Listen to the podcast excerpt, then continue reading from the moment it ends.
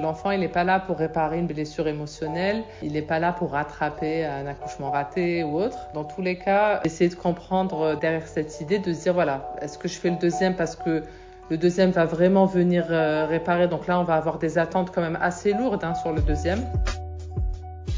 Vous écoutez le quatrième trimestre, saison trois, le postpartum vu par les professionnels. Ma volonté est de vous apporter un maximum de clés et de ressources afin de vous permettre de vivre votre quatrième trimestre de manière apaisée et le plus éclairée possible.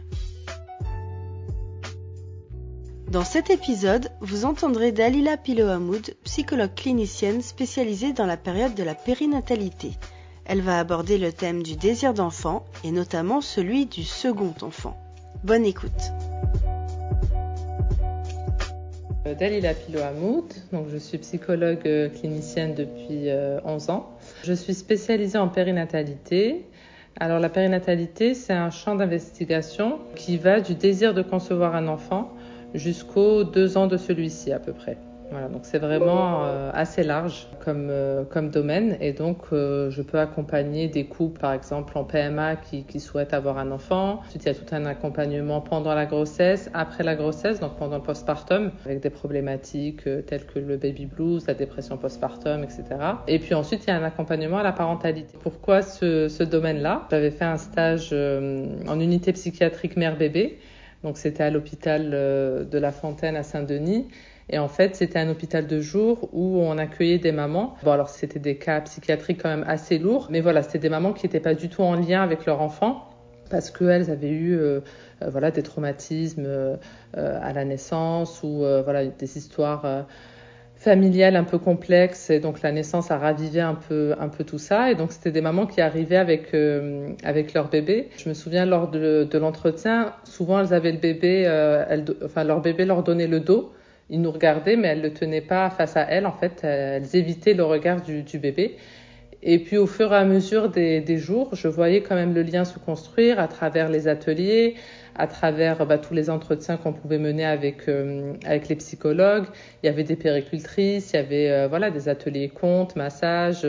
Il y avait plein de choses. Et puis, je voyais ce lien d'attachement se créer. Je trouvais ça, euh, juste, hein, d'en parler, voilà, ça me redonne la chair de poule, mais je trouvais ça vraiment magnifique parce que... Parce que voilà, je voyais la naissance d'une mère avec la naissance de, de son bébé et je trouvais ça très beau. Donc c'est vrai que voilà, c'était un peu le déclic, ce stage-là. J'ai, ensuite, j'ai fait mon mémoire de fin d'études sur le lien d'attachement mère-enfant, comment il pouvait être altéré, comment on pouvait le reconstruire, et cetera. Donc après, voilà, c'était un peu euh, une passion que j'ai développée autour de ça parce que, euh, voilà, parce que j'adore accompagner aussi les mamans, j'adore... Euh, voir justement ce lien se créer. Je trouve que voilà, c'est, c'est une construction. C'est vrai qu'on dit beaucoup, euh, euh, on parle beaucoup d'amour inconditionnel au premier regard. Moi, je pense que ça se joue pas au premier regard. C'est une construction qui se fait sur le long terme. Et, et c'est super intéressant d'être euh, spectatrice, en tout cas pour moi, d'être spectatrice, d'accompagner ces mamans. Je pense qu'il y a une pression sociale à partir de trente ans, clairement. J'avais même fait un post sur ça, sur la trentaine. Les gens s'impatientent un peu. Donc c'est tout de suite, on est censé voilà, avoir fini ses études, être stable au niveau professionnel. Et donc après, la question qui vient, c'est le mariage, le premier enfant. Et puis ça ne s'arrête pas là. Donc après, ça va être le deuxième. Et puis parfois, on a même droit au petit troisième. Voilà, quand par exemple, si on a deux filles, on se dit « Ah, bah, tu vas peut-être tenter le petit troisième pour avoir un garçon ». Enfin voilà, c'est... Il y a toujours quelque chose en fait, il y a toujours des attentes de par la société. Euh, parfois c'est latent, euh, mais parfois c'est très explicite euh, et souvent dans la maternité c'est exprimé comme ça. Voilà, les gens se permettent de faire des remarques, de, de dire ce qu'ils pensent, de donner des conseils. Alors euh, je veux bien la notion de conseil, mais parfois c'est pas forcément approprié. Et puis surtout ils savent pas du tout à qui ils ont affaire en face au final, hein, parce qu'ils connaissent pas. Enfin, je trouve qu'on est de...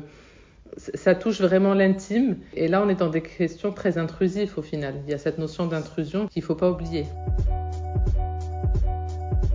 Je pense qu'il est important, justement, quand on est face à cette pression sociale, donc à partir de, de la trentaine, hein, que ce soit par rapport au mariage, par rapport au premier enfant, effectivement, c'est voilà, de, de faire justement un travail d'introspection. Si, si vraiment on sent qu'il y a un mal-être et que euh, les, les remarques des autres nous gênent, euh, pourquoi pas ce travail pourrait aider déjà pour la connaissance de soi, euh, pour pouvoir poser des limites. Voilà, et puis on découle après euh, du respect, de l'affirmation de soi, alors de l'affirmation de soi, mais aussi de l'affirmation face aux autres. Et puis peu à peu, euh, la personne va aussi euh, voilà, se recentrer un peu plus sur elle, sur ses besoins, et être un peu moins euh, sensible au regard de l'autre en fait.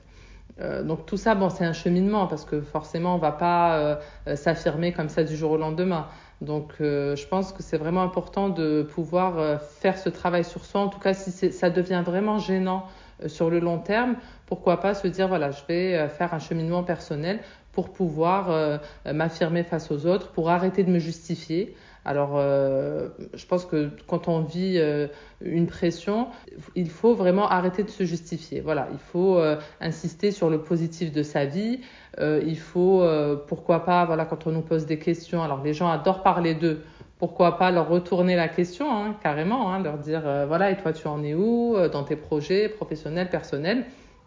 Donc vraiment, il faut il faut pas hésiter hein, de de faire ce genre de choses euh, et puis voilà de dire par exemple non j'ai j'ai toujours personne dans ma vie. En revanche, euh, j'ai lancé telle ou telle activité ou j'ai tel ou tel projet ou euh, je prévois tel voyage. Enfin voilà, parler vraiment du positif de sa vie et, et dire à la personne qu'il n'y a pas que ça dans la vie parce que peut-être que elle son centre d'intérêt c'est juste le mariage et les enfants. Mais pour vous, euh, je pense que c'est important, en tout cas pour la personne qui vit euh, ces injonctions sociales et cette pression, c'est important qu'elle puisse euh, élargir son regard et dire ben non, ok, moi j'ai pas, euh, donc je suis pas en couple, mais à côté, euh, voilà, j'ai ma carrière, euh, j'ai des projets, j'ai des voyages de prévus. Enfin voilà, encore une fois, se recentrer sur le positif de sa vie et ne pas hésiter à poser la fameuse question « Et toi ?» Voilà, tout simplement, parce que ça peut aussi euh, mettre fin à une conversation un peu gênante, en fait. On retrouve euh, cette notion de, euh, de deuxième comme si que c'était logique, en fait, comme si euh, qu'une famille euh, donc, à trois, c'était pas fini, voilà. Il y a toujours de l'attente, on se dit euh, Euh, voilà, on en a fait un euh, et puis c'est en faisant le deuxième qu'on sera vraiment euh, une famille, alors que pas du tout, hein. On est une famille à partir du moment qu'on est on, déjà le fait d'être en couple et puis ensuite voilà le fait d'avoir un enfant euh, c'est, c'est déjà une famille, mais il y a toujours ces attentes là euh, de dire voilà et le deuxième. C'est important voilà, de se poser les bonnes questions, de connaître les bonnes raisons. Est-ce que je suis en train de reproduire un schéma familial? Est-ce que cet enfant, c'est la société qui me le suggère euh, fortement ou est-ce que j'ai vraiment envie? Donc je pense que c'est important de se poser en couple et d'en parler vraiment euh, sans s'exposer au regard de l'autre, hein, au regard des autres plutôt. Donc vraiment pouvoir en parler, pouvoir euh, avoir, enfin mettre euh, à plat voilà, ses propres projections, ses propres envies. Parce que voilà, ce qu'on s'est projeté... Des personnes, par exemple, qui se sont toujours projetées avec deux enfants, d'autres pas du tout. Et je pense que c'est important dans le couple de pouvoir en parler, de se dire bah, finalement, toi, comment tu te voyais? Parce que bon, c'est vrai qu'avec un enfant, ça remet tout en question. Parce qu'avant d'avoir des enfants, on n'avait pas encore euh, l'idée concrète de ce qu'était être parent. Euh, mais c'est vrai que voilà, je pense que c'est important de pouvoir euh, sortir un peu, se dégager un peu du, de la pression et du regard de l'autre et de se dire voilà, est-ce qu'on le fait euh, pour nous, pour agrandir notre famille, pour euh, avoir une fratrie, euh, enfin pour que nos, notre, notre enfant ait une fratrie, ou est-ce qu'on le fait parce que euh, derrière il y a une pression sociale, euh, voilà. Et puis je pense que cette envie-là, c'est très, euh, c'est très intime, hein, encore une fois. Autour de l'enfant unique, je pense qu'il y a beaucoup de projections. Alors on retrouve la projection par exemple de l'enfant unique égoïste. Alors ça, c'est des clichés hein, qu'on va retrouver un peu partout euh, euh, dans la maternité. Mais c'est vrai que euh, avec, euh, avec l'enfant, l'enfant unique, on va dire « Ah oui, le pauvre, il va s'ennuyer. Euh, le pauvre, quand il va être grand, il va être égoïste. Euh, il pourra pas partager. » Enfin, on, on pense que voilà, il y aura toujours quelque chose qui va lui manquer. Euh, et ça, je le vois en consultation parce que la dernière fois, j'ai reçu euh, un, un petit garçon qui me disait, voilà, maintenant tout le monde a... Parce que dans son entourage, il y a eu le deuxième, sauf euh, euh, chez lui où voilà, les parents avaient, ont fait le choix d'avoir qu'un seul enfant. Et donc, euh, le petit qui avait, euh, qui avait neuf ans et qui me disait, oui, euh, moi, je vais rester célibataire toute ma vie. Je lui disais, mais pourquoi célibataire toute ta vie? Il m'a dit, mais j'ai pas de, j'aurai pas de frères et sœurs. Et donc, je lui disais, mais non, c'est pas célibataire, tu pourras être en couple, et cetera. Mais voilà, je lui ai expliqué. Mais euh, il était triste à l'idée de, d'être, de rester seul, euh, voilà, de pas avoir de frères et sœurs. Donc, euh, lui, il mettait un peu la pression. Parfois, c'est les enfants qui mettent la pression, hein. aux parents. Donc lui mettait un peu la pression à ses parents pour, euh, bah, pour avoir un frère ou une petite sœur. Mais là, bon, les parents forcément n'ont, n'ont pas cédé. Mais je pense que c'est important aussi euh, qu'on puisse en parler avec son, son aîné. Enfin, quand il est en âge, hein, quand ils ont deux trois ans, euh, forcément, c'est pas, c'est pas le cas. Mais quand ils sont un peu plus grands, c'est important aussi de leur expliquer quand euh, on n'a pas forcément ce désir-là. C'est pas les... les enfants qui, qui décident, hein. Mais j'ai eu aussi des cas, euh, là je repense à une jeune fille qui, qui me dit encore aujourd'hui euh, qu'elle n'aime pas sa sœur et qu'elle aurait préféré euh, ne pas avoir de sœur, que c'était très bien avant, euh, qu'ils étaient très bien tous les trois. Bon, ensuite elle a associé cette deuxième, enfin la, avec la naissance la deuxième, il y a eu un très gros baby clash et les parents malheureusement se sont séparés, donc elle a associé Euh, l'arrivée de la, de la sœur avec la séparation. Donc je pense que c'est pour ça que justement euh, elle dit qu'elle n'aime pas sa sœur. Mais je pense que c'est important que, voilà, que l'aîné puisse verbaliser dans tous les cas. Euh, c'est ses émotions, c'est son ressenti, c'est sa vérité à lui. Donc pour les parents, même si c'est un peu dur, ben, il faut l'entendre, il faut l'entendre, il faut l'accueillir. Maintenant, si vraiment eux ont le désir d'avoir un deuxième enfant et l'aîné euh, euh, leur dit non, non, moi je veux pas, euh, voilà, il faut qu'ils... Il faut qu'ils expliquent à l'aîné que justement, voilà, c'est pas à lui de, de décider, que voilà, que eux ont cette envie et que bah, petit à petit va s'adapter, qu'ils seront là pour l'accompagner, euh, qu'il aura toujours sa place, hein, parce que s'il n'a pas envie, c'est qu'il a peur quelque part. Enfin, il y a une peur derrière, hein. Euh, donc euh, essayer de creuser un peu euh, quelle est la peur euh, liée au fait qu'il, qu'il n'ait pas envie d'a, d'avoir de fratrie.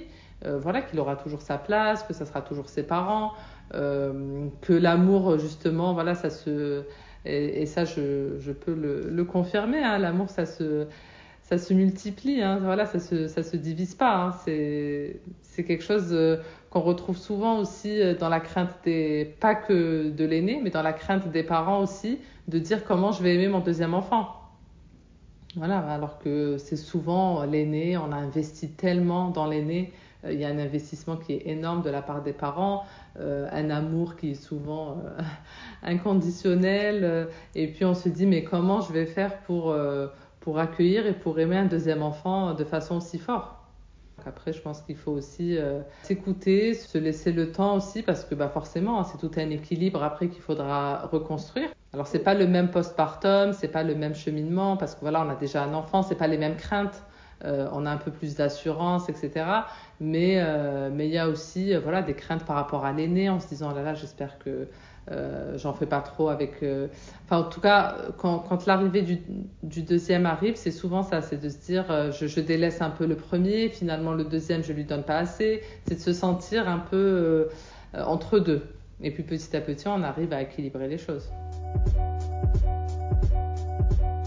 Les mauvaises raisons, j'ai envie de dire, c'est voilà, quand on se dit on va le faire, par exemple quand le couple va mal et puis on se dit euh, euh, voilà, on va faire un deuxième enfant, ça va nous ressouder ou ça va nous faire du bien ou euh, on va agrandir la famille ou euh, comme ça, voilà, il y aura pas de forcément, ça sera, ça va être plus compliqué de se séparer avec deux enfants. Enfin ça, je l'ai déjà entendu, hein, euh, des, des choses comme ça.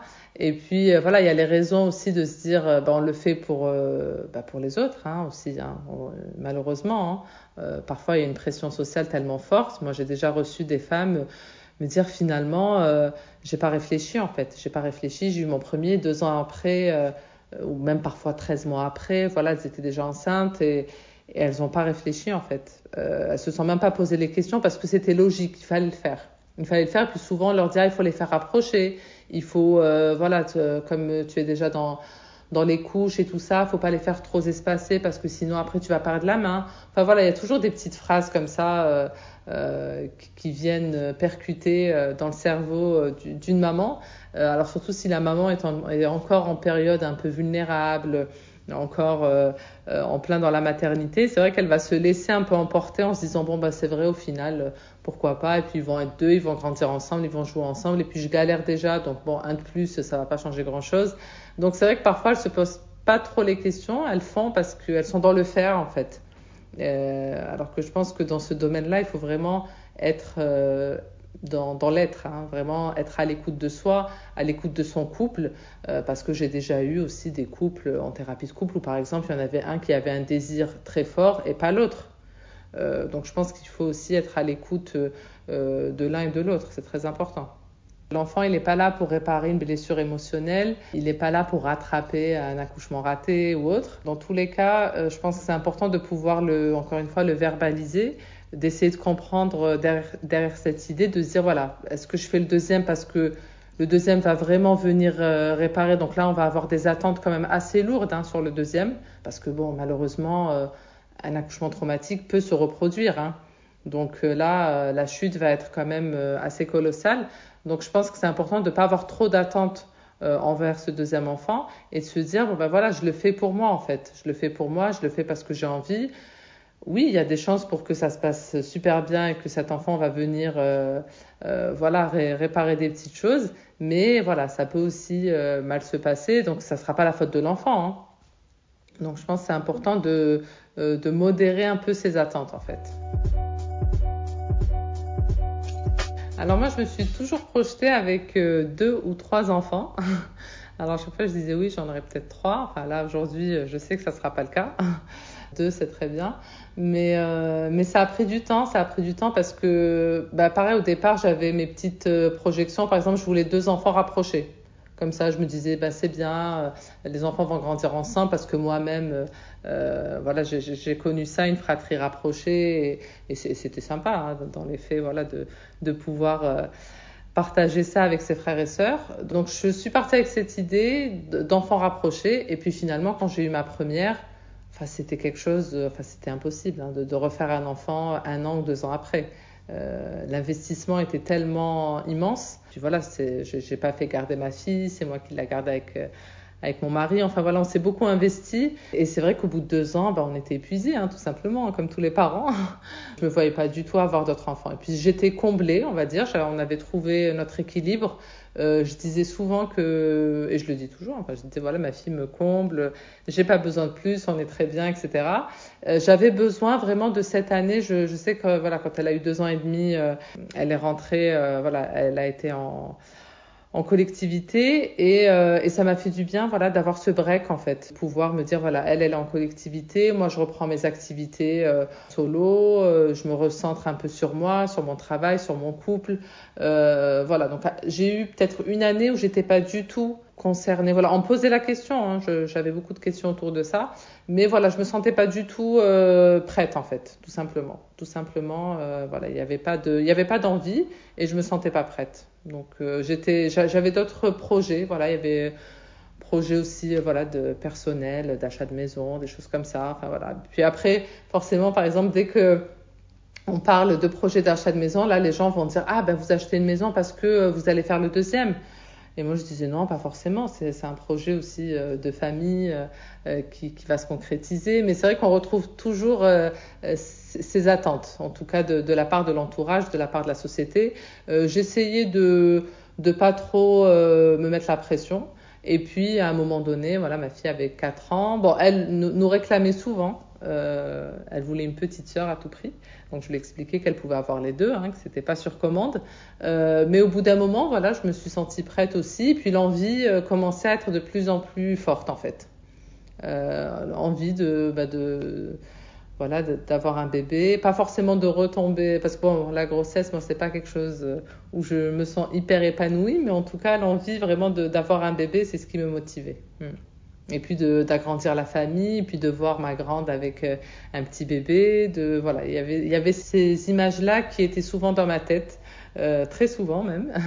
Euh, voilà, je me projetais comme ça avec l'achat de la maison, je me disais ah bah tiens, ils seront deux, ça sera sympa. Enfin voilà, j'avais des petites, je pense qu'à partir du moment où on commence à avoir ce genre de de projection, de fantasme, bah forcément il faut il faut il faut s'écouter, il faut aller vers cette voie tout simplement, hein. Et si on n'en a pas du tout, ça veut dire que que c'est pas le cas, qu'on n'a pas qu'on n'a pas d'envie.